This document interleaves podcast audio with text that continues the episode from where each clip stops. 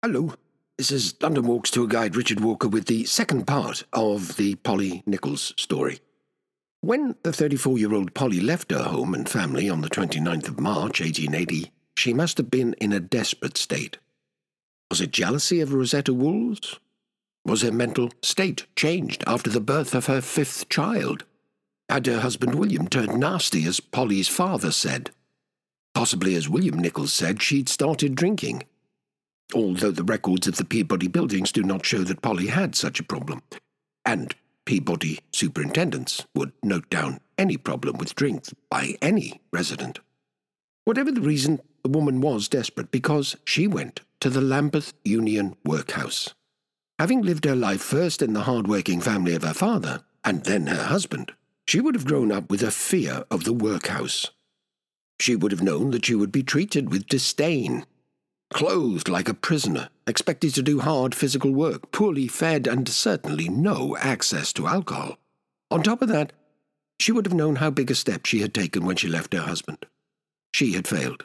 Her duty was to her husband, whatever she had to endure. And as a mother, she must never forsake her children. It was a big step she took, and we can never know what finally pushed her to take that step. It seems that Thomas Taverner, the relieving officer at the Lambeth Union, was not wholly persuaded by William Nichols' version of events, because he decided that William should pay his wife a maintenance of five shillings a week. A year or so later, William decided that the five shillings would be better spent on setting up a home with Rosetta Walls and his growing family.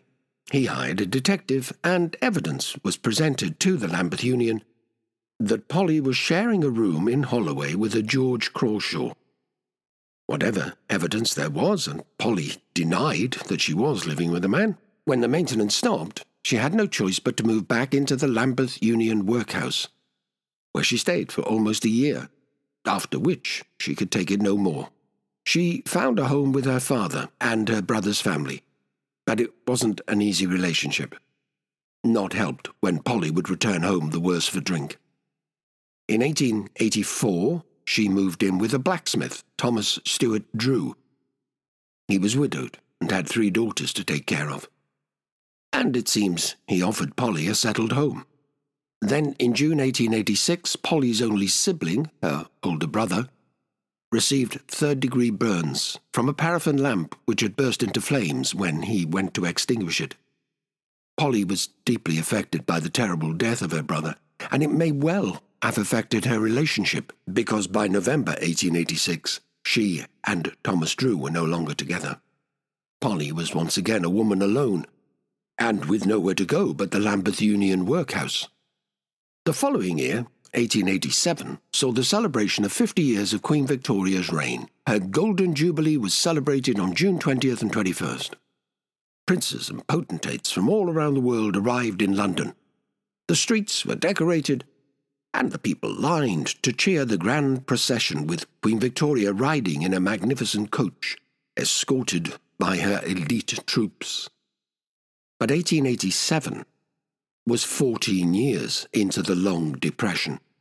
The Long Depression began with the Panic of 1873, a financial crash that began in Vienna but spread throughout Europe and across the Atlantic. In Britain, it led to 20 years of economic stagnation in which those at the bottom of society suffered most, so that five months after the pomp and ceremony of the Golden Jubilee, the first Bloody Sunday took place in Trafalgar Square.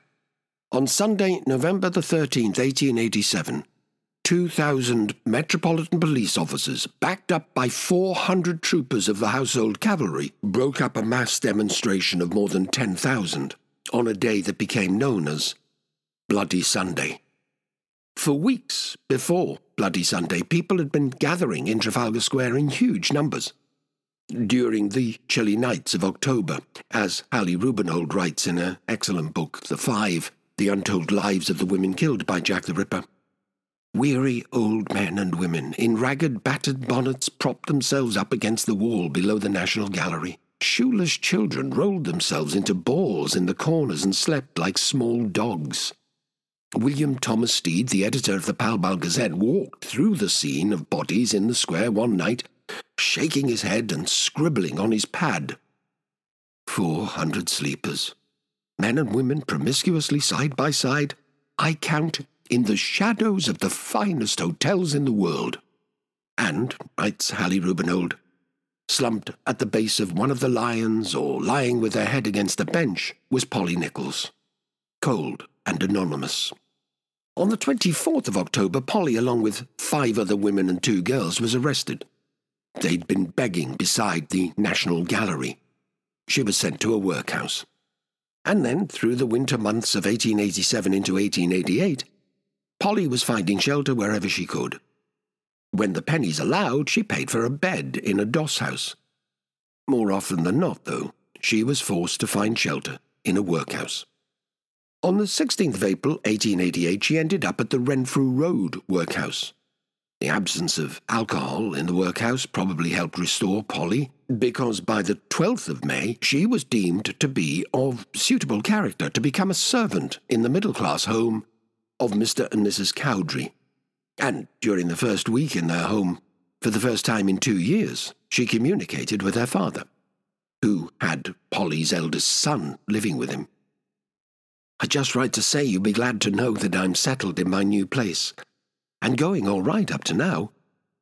My people went out yesterday and have not returned, so I'm left in charge. It's a grand place, with trees and gardens back and front. All has been newly done up.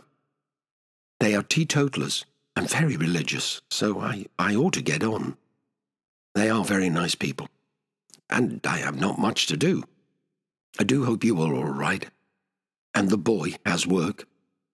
So goodbye for the present. Yours truly, Polly. Answer soon, please, and let me know how you are. A secure place to sleep, three meals a day, and a comfortable home had to feel good for Polly after the desperate life she'd been living.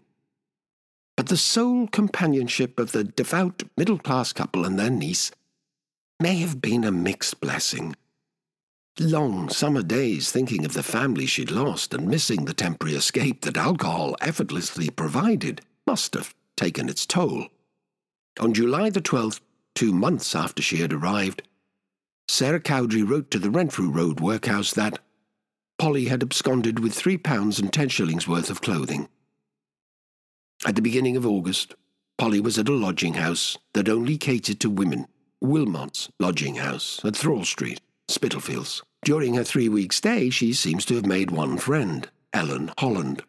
Ellen was an older woman who described Polly as melancholic and said she kept herself to herself, as if some trouble was weighing upon her mind.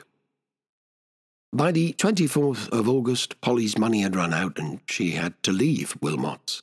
And again, Polly was homeless, hoping each day she could get some money for a bed and also for alcohol. The last week of August would be the last week that Polly spent alive. We'll save that last week for the next podcast. I hope you'll join me for that one. That maybe join me on my Jack the Ripper's Whitechapel walk. Until then, thank you for listening. Oh, goodbye from me, London Walks tour guide, Richard Walker.